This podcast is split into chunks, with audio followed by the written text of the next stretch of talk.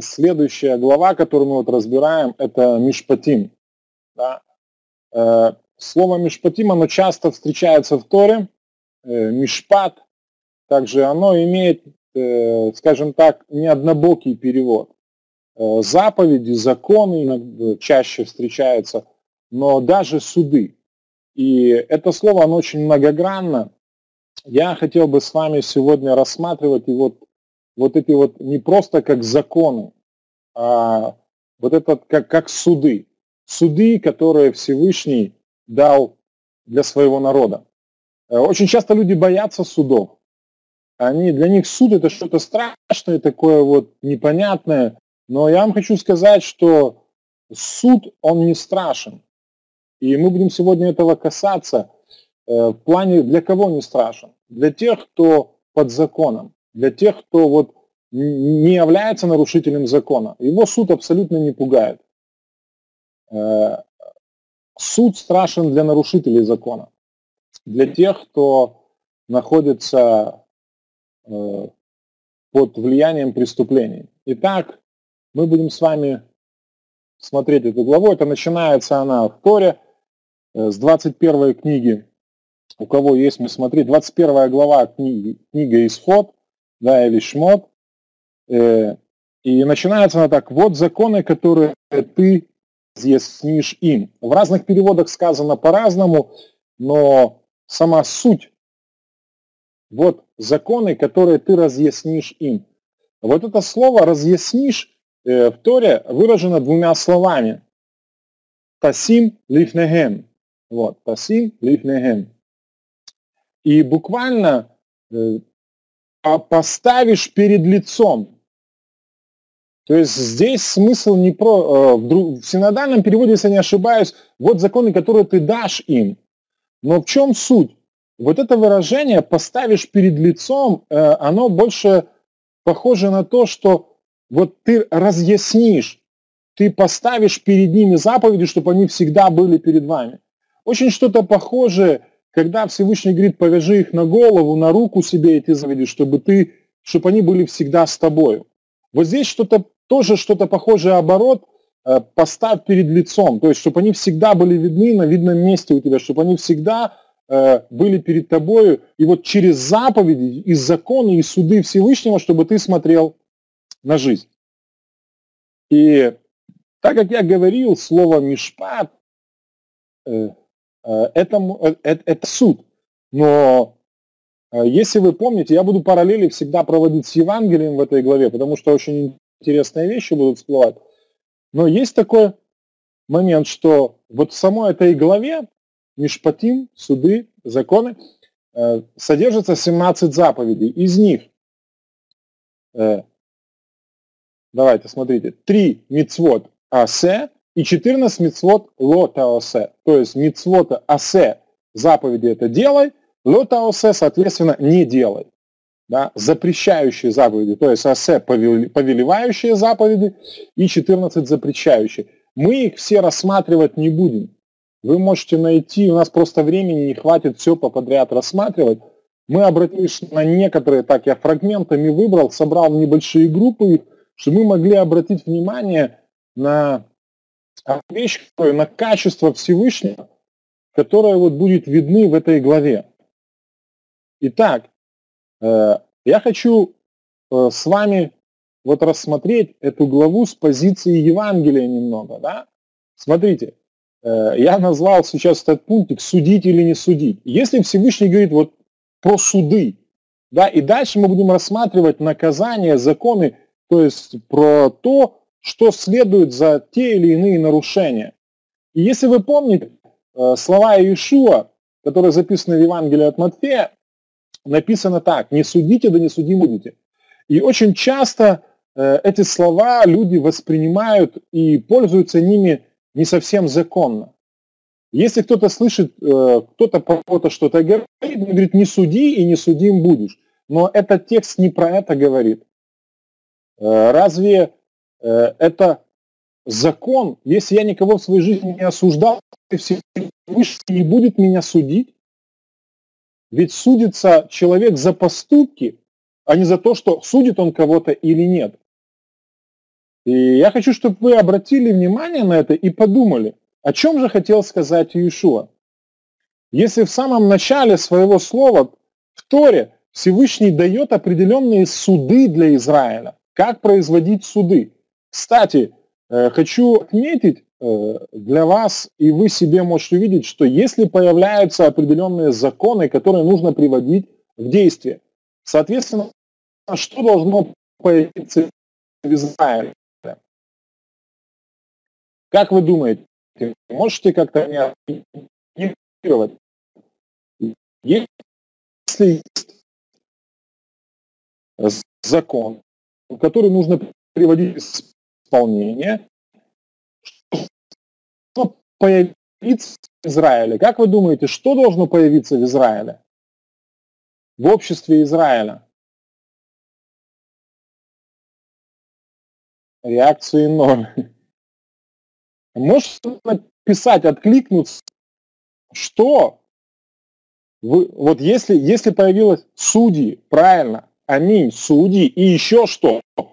Система правосудия, правильно, аминь. Виктория, аминь. И Владимир, э, Владимир, завет это да, завет уже был дальше. Вот Татьяна говорит институт суда, аминь могу сказать. И Виктория говорит система правосудия. Другими словами, э, мы не на то прямого здесь, правда? Что должно нечто происходить такое, что должно э, вызвать такую штуку, как э, ну, систему. Кто должен это приводить в исполнение? На основании чего? И отсюда, скажем так, на основании этого будет тоже э, появится Санхедрин, система суда институт суда появится. И вот смотрите, возвращаясь к словам Ишуа, не судите, да не судимы будете. Много способов, чтобы записать послание. Раньше это все было очень дорого. И раньше, чтобы создать свиток Торы, люди сбрасывали с целой деревни, если деревня была маленькая, несколько деревень, чтобы появился у них свиток Торы. И не думайте, что послания Евангелия писались, а, ну, что-то вот, это было такое вот, захотел и написал. Это очень дорогое было удовольствие. И многие вещи людям приходилось сокращать. И очень важно было для людей не только то, что написано, но и то, что э, будет истолковано. То есть, э, вот, к примеру, когда Шауль пишет послание и отсылает людей э, с посланиями, важно не только то, что написано, а важно еще тот, кто будет нести, потому что для него это, скажем так, многие послания как план-конспект. И в Евангелиях мы тоже находим фразы, которые как план-конспект, там некоторые слова сокращают. Я вам сейчас это покажу на этом примере. На Евангелие от Матфея 7.1. «Не судите, да не судимы будете». Как понять слова Ишуа? Очень просто. Посмотрите следующий стих. Говорит, «Ибо каким судом судите, таким будете судимы, и какую мерою мерите, такую и вам будут мерить. Э, если воспринять слова Иисуса, что вообще судить ничего не надо, то как же тогда воспринять следующий стих, ибо каким судом судите, таким и будете судимы? Знаете, что здесь пропущено? Э, в слове «не судите», после слова «не судите», да, нужно добавить по смыслу «судом неправедным», и вас не будут судить судом неправедным. Ибо каким судом судите, таким будете судимы. Какую мерою меряете, такое и вам будет отмерено. Иисус учил не то, чтобы вообще не судить дела никакие, а Иисус учил, чтобы люди не судили судом неправедным. Вот что важно понять в этой фразе. Почему я на это обратил внимание? Потому что дальше, что мы будем с вами рассматривать, вы увидите, что Всевышний учит народ праведным судам.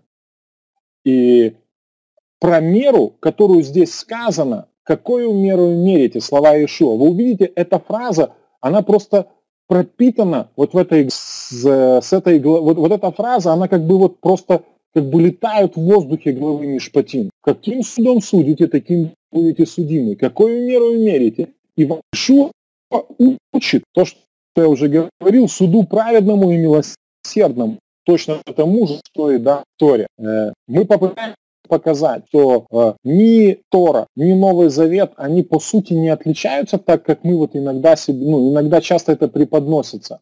Э, почему я хочу это вам еще показать, еще раз скажу, э, потому что, знаете, вот многие из нас, э, мы знаем, как правильно, но нам еще нужно объяснить кому-то. И вот эти вещи э, мы должны учить людей, вот э, э, как правильно понимать, не только как Э, вернее, как правильно еще и объяснять, не только как понимать, но и правильно, как еще объяснять эти вещи. Людям, которые говорят, что Ишуа принес совершенно другое учение, э, я, вы можете смело сказать, это ересь, Иисус ничего нового не принес. Он открыл закон для людей, саму его, истину открыл, правильное понимание. Итак, исход, 21 глава, э, со 2 по 4 стих где начинается, вот э, я, я вам небольшой пример с рабами евреи приведу, да, о суде праведном, седьмой пусть выйдет на волю даром.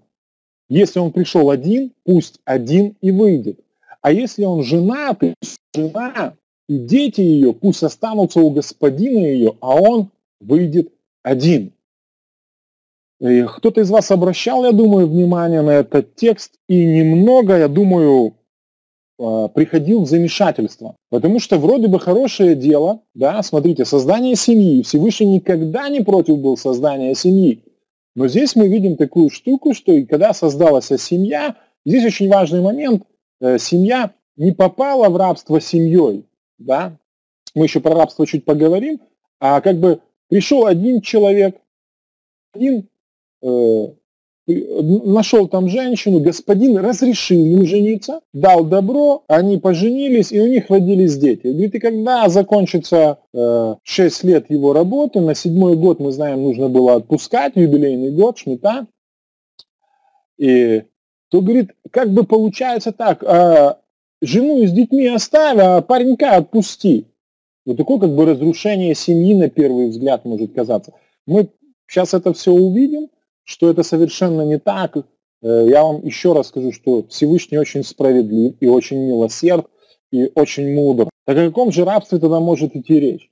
Здесь не имеется в виду греческое или римское рабство, та форма, когда человек в безвольном таком э, подчинении находится под властью другого человека. Э, и, кстати, в Новом Завете то же самое же говорится. Здесь про рабов в большей степени говорится как про работников. Только здесь работник не получает плату в данном случае, а отрабатывает долг. Вот если купишь раба-еврея, здесь имеется в виду приобретешь, э, он находится в бедственном положении и не имеет пропитания. Ты можешь его нанять к себе как работника. Просто слово раб не совсем здесь как бы корректно. Я бы перевел, думаю, корректнее, если купишь работника еврея, пусть он работает 6 лет, а в седьмой пусть выйдет на волю. Больше в отношении работника еврея, потому что Всевышний запрещал рабство физическое. Вот так, к примеру, очень часто вы можете слышать в Новом Завете, в Брит такие, когда толкуют его, да, э, про апостола. Апостолы часто о себе говорят, я раб и апостол Иисуса Христа, мы его работники. Помните, в притче тоже Иисус говорит, что Всевышний нанимает себе на жатву э, работников. И вот апостолы это самые первые работники, которые были призваны на эту жатву. И они говорят, мы работники твои, но работают они не за плату. Они работают, потому что вот это выражение, Павел говорит, я могу получать плату, но просто я настолько люблю Э, Иешуа, что я готов работать вообще в ситуации с рабами. Я вам говорил, что Всевышний очень добр. Пока они обои там отрабатывали долги, эти все, э, получилось так, что они, у них родились дети. И вот приходит шестой юбилейный год, седьмой юбилейный год, шесть лет заканчивается, или же они отработали свой долг, и закон говорит, хозяину. Это закон говорит хозяину, чтобы вы просто правильно поняли. Чтобы хозяин правильно совершил суд. Мужчина отпусти, мужа отпусти, а вот жену и ребенка разреши, ты их не давай, не отдай. Казалось бы, развал семьи. Но, но это неправильное понимание. В чем суть заповеди? Я вам говорил, что нужно обратить внимание, если же господин дал ему жену. То есть, когда господин разрешал им жениться, он брал на себя обязанности о том, что, то есть он понимал, что расходы будут больше, что дети у них появятся, все, это семья, у них расходы увеличатся, и он на себя принял это иго. И вот смотрите теперь, что происходит. Закончился юбилейный срок, э, э, подошел юбилейный год. В их от плодовитости жены все зависит. Что делать? Так, ну, условно говоря, бомжами. Бомжами, потому что жилья нет, за что жить нету, и все, вот они ушли. Что им делать? Они опять попадут в рабство. Но Всевышний говорит так, отпусти мужчину. И вот здесь нужно истолковать, как отпусти, куда отпусти. Не выгони его, а отпусти его, пусть ищет себе работу, жилье нормальную, чтобы он мог зарабатывать деньги. А жену, которую ты ему дал, и детей, оставь у себя и заботься о них до тех пор. Ну какой еще царь или какой бог мог так позаботиться о своем народе? Где еще такое можно было встретить? Чтобы до мельчайших подробностей было продумано э, институт семьи. Он дальше будет работать там в других моментах, еще мы будем это все видеть. Но очень круто. Мне очень нравится, что Всевышний вот так вот настолько заботится о своем народе. Это очень добрый Бог. Э, мы продолжаем дальше, мы переходим к следующему, э, следующей части, которые идут э, в, в, в этой главе, в следующей группе, скажем так, ЗАП. И это группа, которая объединяет в себя смертные приговоры. Э, всего есть таких заповедей, всего смертных приговоров. В этой главе есть, вот по порядку будет идти, сейчас я посмотрю, да, идет 4, э, и еще дальше идет пятое, там, когда э, чародея, чтобы нужно будет, если мы успеем, мы пройдем и это, а, она странно стоит, чтобы истребить чародея из народа, она как бы неправильно запутавшаяся заповедь, скажем так, как будто она запуталась в каких-то непонятных вещах, как бы ни к силу, ни к городу, но только на взгляд может казаться. И давайте посмотрим на смертные приговоры. Смотрите, я вам подчеркнул, написано, кто ударит человека так, что тот умрет, тот тоже пусть будет предан смерти. Э, здесь говорится про умышленное убийство. Я просто сокращаю про умышленное убийство. И Всевышний говорит, дальше сказано, даже от жертвенника моего бери такого на смерть. Э, вот вам и странность, которая может показаться для многих людей. От жертвенника моего бери на смерть имеется в виду, скорее всего, что этот человек, даже если человек принес жертву, то есть он раскаялся в совершенном поступке, это не отменяет вынесение и работ, ну, не меняет суда в его жизни. Понимаете? И насколько Всевышний э, вот относится очень трепетно к жизни человека. И он учит свой народ и говорит, слушай, ты не имеешь права отнимать жизнь у своего ближнего по своему произволу. Кто ударит человека так, что он умрет. Здесь не имеется в виду драка просто. И в драке кто-то кого-то... Вы должны понять, что это намеренное убийство намеренное убийство карается по закону, даже раскаявшегося преступника нужно было умертвить. Это страшно. Но заповедь больше работала на упреждение того, чтобы никто не посмел поднимать руку на своего ближнего. Как она работает? Кто ударит отца своего или мать свою, должен будет предан смерти. Э, здесь не говорится про случайность какую-то, кто-то кого-то зацепил там или что-то сделал. Здесь имеется в виду то, что Помните, в другом месте будет сказано, если сын найдется бийцей, да? Вот это вот эта заповедь просто более расширена. Э, сын найдется бийцей. То есть будет избивать, не будет уважать отца и мать. Э, э, мы другую сторону видим у этой заповеди, что есть, если почитаешь отца и мать, будешь долговечен на земле. Смотрите, тот, кто не почитает, кто э, унижает родителей, тот должен будет предан смерти. Кто уважает родителей, тот достоин долгой жизни на земле.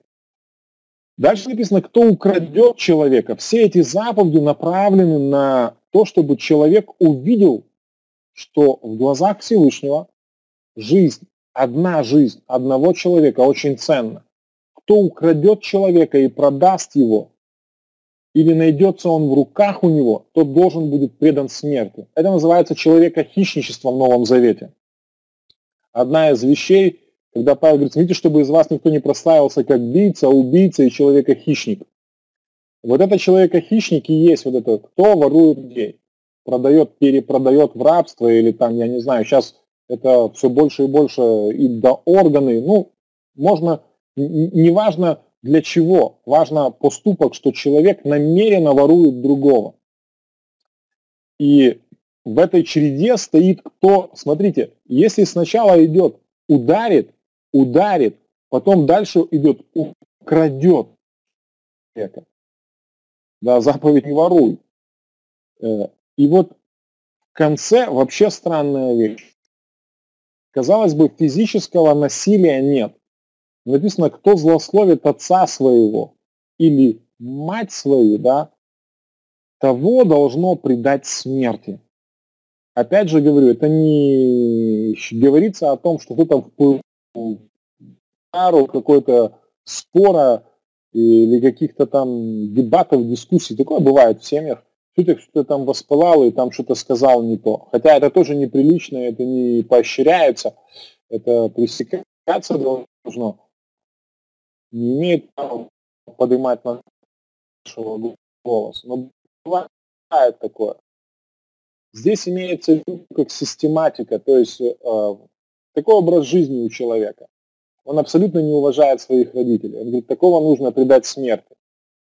То есть это не за одноразовый поступок, чтобы вы поняли, это за постоянные, за, за постоянный образ жизни такой. Человек постоянно так себя ведет. Это очень страшная такая часть этого, этой главы. Э, и мы видим, что все-таки есть вещи, за которые человек нужно расплачиваться своей жизнью. И это, я думаю, для нас, хотя мы сейчас говорим, разница, так оно не работает. Возможно, я вам хочу сказать, вот сейчас то, что скажу, как говорил, скажу от себя, но знаете, что если сейчас нету физического такого приведения, то есть нету суда, который бы приводил в исполнение приговора нарушение заповедей, я думаю, в духовном плане человек все же умирает. В духовном плане человек несет все равно наказание за нарушение заповедей. И за злословие, и за то, что ворует, за то, что бьет. Э, в физическом плане, возможно, нет проявления, что кто-то взял и, и, и, и исполнил приговор в его жизни. Но на духовном уровне человек внутри умирает, он сам себя убивает.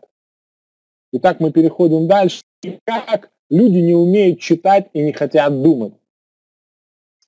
Часто ли вы слышали такую фразу, возможно, кто был в общинах христианских э, очень часто говорится противопоставление. Я ничем не хочу уничижить э, людей э, из христиан. Я сам христианин, я сам в евангельской общине, но мне не мешает это любить Тору. Просто я знаю, как часто объясняется в христианских общинах такие вещи. Вот раньше Бог говорил глаз за глаз, зуб за зуб, а сейчас Иисус в Новом Завете учит люби ближнего. Я вам хочу сказать, что э, сообществом, э, сообществом одноглазых, безруких, безногих и беззубых. Понимаете? Но вы видите, я написал «или», как люди не умеют читать и не хотят думать. Как же понять заповедь «око за око»? Это простая заповедь, которая дальше в законе имеет повеление и исполнение. Эта заповедь относится вот вот. 21 главе, 23-25 стих. Если будет вред, то отдай душу за душу, глаз за глаз, зуб за зуб, руку за руку, ногу за ногу, обожение за обожение, ран за рану, ушиб за ушиб. Вы представляете, что если бы вот это все в Израиле приводилось в исполнение, да? кто-то кому-то подбил глаз, выбил, второй ему выбил, кто-то кому-то зуб выбил, тот ему выбил, сломал, тот ему руку ломает, тот ногу. Э, это вообще удивительно. И, люди некоторые верят в то, что выбивали глаза, колупали выбивали зубы, ноги, руки ломали. Я вам больше скажу, я с уважа... А, а, от уважаемого мною человека вообще слышал такую штуку, что меня повергло небольшой шок, э, что в Израиле, оказывается, были люди, которые, вот исполнители вот этого всего, которые колупали глаза, ломали руки, выбивали зубы, но они умели э, так вот анестезию, с анестезией это все делали. Я сидел, думаю, ну это полная анестезия мозга у нас наступает, если мы так понимаем. Послушайте, как правильно понимать эту э, заповедь. Сам Всевышний объясняет в этом же законе заповедь, как понимать око за око. Эта э, группа заповедей, она относится к заповеди мера за меру. И в Писании есть целый такой один из, один из принципов толкования Торы, он называется клаль уфраот, уфрат от общего к частному и от частного к общему. Еще раз, общего к частному и от частного к общему. Смотрите, мы сейчас прочитали множество различных таких штук, да, зуб за зуб, глаз за глаз, как бы частные вещи перечисляются. Но к чему они хотят привести? Они приводят нас к одной общей заповеди. Какая заповедь? Мера за меру, зуб за зуб, око за око, рука за руку, нога, вы, поним, вы поняли, да? От общего к частному. Перечислены все вещи, мера за меру, закон справедливости, говорит Александра. Вы сейчас увидите, как Всевышний объясняет, что такое око за око. Мне очень нравится это. И я думаю, что э, для многих будет вот возьмите себе на заметку, чтобы вы могли объяснить своим друзьям эти вещи. Самое главное в этом – понять, что меру выставляет сам Всевышний, ибо у него весы верные. Меру, око за око, да, мера за меру, здесь выставляет сам Всевышний. Самые верные весы у Всевышнего. И вы помните, что ненавидит Господь? Одна из вещей, он ненавидит весы неверные. Теперь смотрите, как объясняется, что же такое око за око. Как же Господь взвешал око человека? Это очень интересная вещь. Сам Всевышний взвешал глаз и зуб человека. Смотрите. Чему же равен зуб на весах Аданая? Вы бы во сколько оценили свой зуб? Можете кто-то мне написать? В эквиваленте долларовом, к примеру. Ну, глаз я понимаю, что вы... А вот во сколько бы вы оценили свой зуб, который бы вам выбили? В долларовом эквиваленте кто-то бы может написать? Такое ощущение, что я сам с собой разговариваю.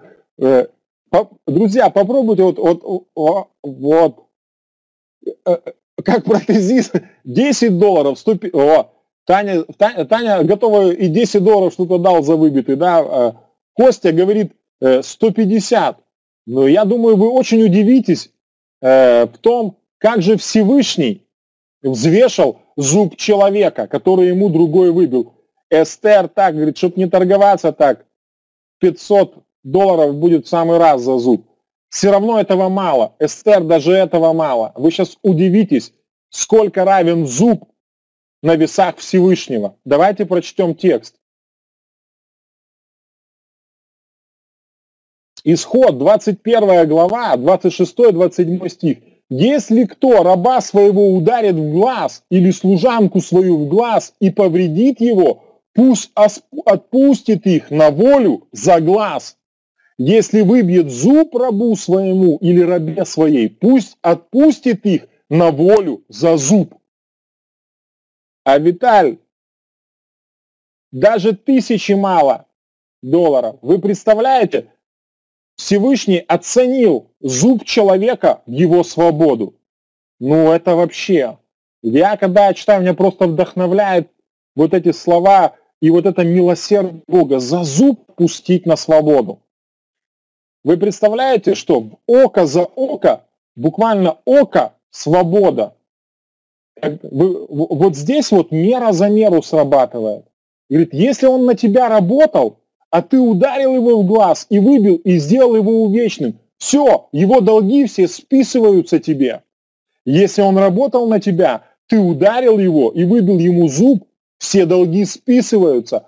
Чему учит Всевышний? Не господствовать над людьми. Со свободными работать будет мера за меру Александра. Чуть попозже мы посмотрим это. Мы сейчас смотрим пока про рабов, потому что мы идем по книге дальше по э, тому, как, как здесь э, предоставляется все. Вы поняли? Вот здесь, вот если я вам вначале показал, что Всевышний заботится о семье с рабами, с работниками, да, здесь показано, что он говорит, если он на тебя работал, а ты господствовал над них, бил его, э, то, говорит, нанес ему увечья, отпускай его на свободу. Вы можете эти все вещи, я просто сейчас за неимением времени э, большие параллели проводить с Новым Заветом, но Иисус что-то такое говорит. Он говорит, одного человека поставил над э, имением своим, чтобы он своим рабам раздавал вовремя пищу, но он этого не делал, думал, не скоро придет господин, бил их там, то придет господин и накажет его. Если здесь закон говорит, за наказание одни получают волю, то там за неисполнение один попадет, ну, лишится этой воли. Ну, просто это так, для размышления, чтобы вы дальше. Э, за что он может быть раба? Неважно за что. Вы знаете, вот что интересно, э, Константин? Э, суть не в том, даже если раб поступает против тебя плохо, не, не описывается за что бить. Вопрос в том, что если ты бьешь его, если ты выбил ему глаз, понимаете? Всевышний говорит, суть не в том, ты не име... ну, суть не в том ситуации, не можешь оправдываться ситуацией. Ты можешь только э, быть милосердным, как я к тебе был милосерд во все времена твоей жизни на земле. Ты не имеешь проявлять право гнева так, чтобы бить ближнего своего. Вот здесь смотрите, око за око в отношении рабов. Глаз равен свобода. Но никто не выбивает никому глаз. В отношении же людей, которые свободны, как задала Александра, мы применяем это же правило, что идет компенсация. Если одному выбили глаз, то Всевышний говорит, если это раб, то компенсируй ему этот выбитый глаз свободой. Если это зуб, то компенсируй ему этот выбитый зуб свободой. То в отношении свободных людей свобода уже не, не является мерой, есть другая мера. И потому я вам вначале говорил, что я вам задал вопрос и начинал и спрашивал, что если появились судьи, о, если появились заповеди, которые вот должны там приводиться в исполнение, что должно возникнуть? Вы правильно ответили, сказали, что должна, должен возникнуть институт, да, судебный институт, правовой должны возникнуть судьи. Вот как раз судьи здесь и решали вопрос замещения. Если выбили глаз, то считали, как заместить, чем возместить человеку этот выбитый глаз. Там шел денежный эквивалент или как, там уже судьи решали. Э, конкретно частный случай рассматривался, общих правил не было. Но это всегда замещалось, это выкупалось, никто никому глаз не выбивал, потому что выбитый, ты, ты, тебе выбили глаз, а, и в отместку выбившему тебе тоже выбьют, никак эта ситуацию не решит. Будет два безглазых. Был один, а так будет два безглазых. Если один инвалид э, со сломанной ногой, оторванной ногой в Израиле, его надо будет кормить колену там или семье, то возьмут второму, оторвут ногу. Уже двоих инвалидов нужно будет содержать. Я, а я вам говорю, что Бог у нас очень мудрый. Да? И на примере с рабами я вам показывал его мудрость. Так что и здесь Бог очень мудро учит. Потому, опять же напомню, что э, в этих книгах очень важно понимать подтекст, что не всегда здесь все дословно, до буквенно все изъяснено. Вот с этим боролся Павел, чтобы вы поняли. Павел не любил вот этого сухого, бездушного восприятия букв. Он говорил, что за буквой кроется дух, суть. И нужно этот дух вот как увидеть там. Потому что эти буквы живые, они живут, а, а, а, а где есть жизнь, там есть дух. И он говорит, вот эти буквы должны ожить для тебя, ты должен увидеть их сущность, что они наполняют, ради чего они даны. Точно так же должны подходить к Писанию. Всевышний ненавидит сухого исполнения просто. Это, это, это законничество, которое не приносит тебе пользы. Это нужно превзойти, это, это хорошо с одной стороны, это праведно, как Иисус говорил, что, но эту праведность, чтобы попасть в Царство Божье, нужно эту праведность превзойти. Итак, мы двигаемся дальше, потому что времени очень мало, а еще есть. Э, душа за душу. Как, как в плане души, вот то, что вы говорили, да, как срабатывает. Душа за душу. Как же в этом отношении срабатывает? Давайте посмотрим.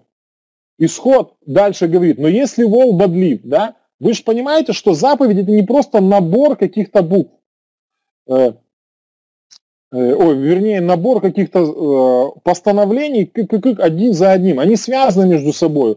И вот здесь, когда Бог говорил, что душа за душу, вот смотрите, он дальше продолжает, ситуацию описывает. От частного потом к общему применению. Если вол был бодлив, был и вчера, и третьего дня, и хозяин его извещен о сем, там не стерег, а он убил мужчину или женщину, то вола побить камнями и хозяина его предать смерти. Видите? Вот душа за душу. Но смотрите дальше, что указано. Вот то, что я вам говорил, как со свободными, вы спрашивали, поступают. Если на него наложен будет выкуп, кем? Вот этим судом, который появляется. Если на него будет наложен выкуп, пусть даст выкуп за душу свою. Этот выкуп должен устраивать не того, кто дает выкуп, а тому, кому в семье компенсация. Если их устраивает такая компенсация, и он сможет выплатить, тогда он может выкупить свою душу. Э, какой наложен за него будет? Что здесь мы можем увидеть? Э, с одной стороны, кто-то скажет несправедливо, а я вам скажу, что справедливо. И это вы увидите уже в Бритхадыша, в Новом Завете, что в этом отношении мы некий намек видим на то, что за нашу душу Всевышний дал выкуп. Наша жизнь, она, ну, ну, по закону мы должны были быть умерщвлены, но сработала мера за меру. И Иисус положил свою душу за нас. И написано, что Он обнищал, и сей нищий своей нищетою обогатил нас всех. Здесь нищета Иисуса это не то, что, как некоторые говорят, что Иисус оставил славу неба, пришел на землю и вот э, этим самым обогатил нас. Нет, здесь, когда говорится, что сей нищий обнищал, да, здесь говорится про Иисуса, что Он отдал свою жизнь. И Его душа выкупила наши души. Но вот его нищеты, то есть его смерти, здесь обнищал, смерть имеется в виду, что Иисус обнищал ради нас, умер. И, и его нищеты, его смерти хватило, чтобы выкупить всех нас. И это мы можем уже усматривать в законе, что пусть даст выкуп за душу свою, то есть душа может выкупать душу. Некие намеки уже на это есть. И это не выдумка Нового Завета это работало, просто это все сокрыто, это нужно высматривать, нужно смотреть, наблюдать за всем внимательно. Итак, мы двигаемся дальше. Э, напоминаю, душа, пусть, душа за душу, пусть человек даст выкуп за себя. И вот здесь мы вспоминаем снова слова Христа. Помните то, что я вам говорил? Не судите, да не судимы будете. Не судите судом неправедным, и не будете судимы. Ибо каким судом судите, таким будете судимы. И какую меру мерите, такое и вам будет отмерено. И вот здесь вот как раз очень хорошо вписываются слова Христа про неправедность суда. Он говорит, что если человек может, да, пусть заплатит выкуп, если это устроит вторую сторону. Знаете, что у Иакова? Суд без милости, не оказавшему милость. Милость приносится над судом. Иаков опять же ссылается на скорее всего, вот на эту книгу, ну, на один из вот этих вариаций, которые есть в Мишпатим. Пусть даст выкуп. Каким он? Ну, смилуется душа. Да, он должен за душу заплатить душу, но если мы подходим к этому вопросу суда милостиво, то милость, она превозносится над судом. И потому вот мне эти вещи очень нравятся в этой главе, они очень мощные. Э, дальше, законы о воровстве. Э, мы уже как раз подходим к концу. Мы все заповеди не успеем рассмотреть. Самое интересное только то, что я вот затронул чуть-чуть. Закон о воровстве, это в 22 уже главе с 1 по 4 стих. Если украдет кто вола или овцу и заколет или продаст, то 5 волов заплатит за вола и 4 овцы за овцу. Какая-то странная ерунда. Э, казалось бы, почему 5 валов нужно заплатить за вала, а за овцу всего лишь 4 овечки? Как бы один к 5, да, вернее 5 за одну и 4. В чем отличается разница? Вот мудрецы обращали на это внимание, и они говорили, что э, вот э, в чем они, что они здесь увидели. За что купил, зато продаю, как говорят мудрецы. Они говорят, вол – это тот, кто работает на тебя. И он более достоин высшей платы, нежели овечка, которая как бы сама по себе находится. Она не несет физического труда. И она пасется, да, ты ее стрижешь, э, ты э, там молочко у него берешь, но вол он тягловой, и потому он дороже стоит. И в этом отношении я тоже понимаю, что Всевышний по-разному распределяет меру какую-то определенных, ну, скажем так, наград или заботы на вот этих валов, валов Царства Божьего. Э, я не хочу уничижить овечек, но есть валы, реально валы. Я знаком с несколькими валами, скажем так. Э, и я думаю, что вот в глазах Всевышнего они, ну вот их труд очень дорог тоже. Эти ребята пашут по-настоящему на Ниве Царства Божьего. Есть овечки, которые пасутся на Ниве. Они не хуже, но у Всевышнего свое отношение к ним. Я так тоже понимаю этот момент. Не буду спорить, доказывать э, что-то там. Это э, мое такое понимание, вот, да, а Алла говорит, что овечки на меня простят, ну, хорошо, спасибо. И смотрите дальше э, про вора. Если кто застанет вора подкапывающего и ударит его, то есть, э, скажем так, э, человека, который хочет пробраться в твое жилище, и защищая жилище ударит его так, что он умрет, то кровь не вменится ему. Соответственно, здесь не сработает мера за меру. То есть с, с такого человека, если, если здесь ну, э, закон усматривает, что защищая свое жилище, э, человек имел право применить силу. Но смотрите, что стоит вопрос. Почему здесь указано про темное время суток? Дальше сказано, но если взошло над ним солнцем, над вором, то человеку, который ударил этого вора, да, вменится ему кровь. Я понимаю этот вопрос так, чтобы вы поняли. Это опять же мое понимание, не могу утверждать. Почему так? Когда над тобою солнце, да, ты не одинок. То есть множество людей могут быть рядом, ты можешь позвать на помощь, и вора может. Когда темно, ты один. И в этом отношении э, ты как бы тебе не на кого надеяться в плане помощи человеческой. И если говорит, э, в, в этом отношении не вменился человек, он защищал свое жилище. И я так понимаю э, этот момент. Почему Всевышний запрещал э, днем, вот, ну, считалось, что днем человека, представь себе, одно и то же действие, просто днем, если ты совершил, ты подвержен, ты попадаешь под закон, и тебя будут судить, а ночью ты свободен как бы от закона, когда ты это сделал, человек. Я понимаю, что э, тут есть над чем подумать. Э, что Всевышний, опять же, у него нету кальки определенной, определенного шаблона. Он показывает, что он вникает э, в жизни человека. Он понимает, что человек сам по себе прах, он понимает, что человек сам по себе слаб. И, и, и Бог упреждает тем самым людей чрезмерной жестокости. Проявление чрезмерной жестокости. Днем можешь кричать, чтобы звать на помощь. Э, и дальше написано, что укравший, если такового поймали, он должен заплатить, если нечем, то пусть продадут его для уплаты. Вот мы возвращаемся в начало главы, приобретет себе раба. Вот один из видов рабства, который мы видим, это что? Даже вора поймали, он что-то украл.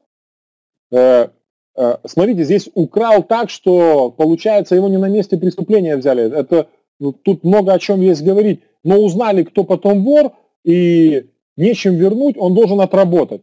Вот продадут его для уплаты за украденное. То есть один из видов рабства может быть человека продали в наемники, чтобы он отрабатывал долги свои. Это может быть вор.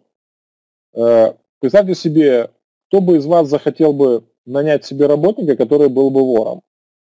Я думаю, вряд ли бы такие бы нашлись. Всевышний учит и такого принимает. Если украденное найдется у него в руках живым, волк, то ли овца или осел, пусть заплатит вдвое. Э, ну, эта заповедь, она учит не воровать, скажем так, чтобы уже проще. Мы будем дальше идти. Если возьмешь в залог одежду ближнего твоего, вот э, на, на этом мы, наверное, будем заканчивать, но я думаю, вам это будет интересно в связи с тем, что как-то это всплывает в Новом Завете. Вот смотрите, если возьмешь в залог одежду ближнего твоего, до захождения солнца возврати ее, ибо она есть единственный покров у него. Она одеяние тела его. Чем будет он спать? Итак, когда он запьет ко мне, я услышу его, ибо я милосерд. Вы помните нечто похожее, что-то об этих одеждах упоминается Иешуа Бритхадаша в Новом Завете.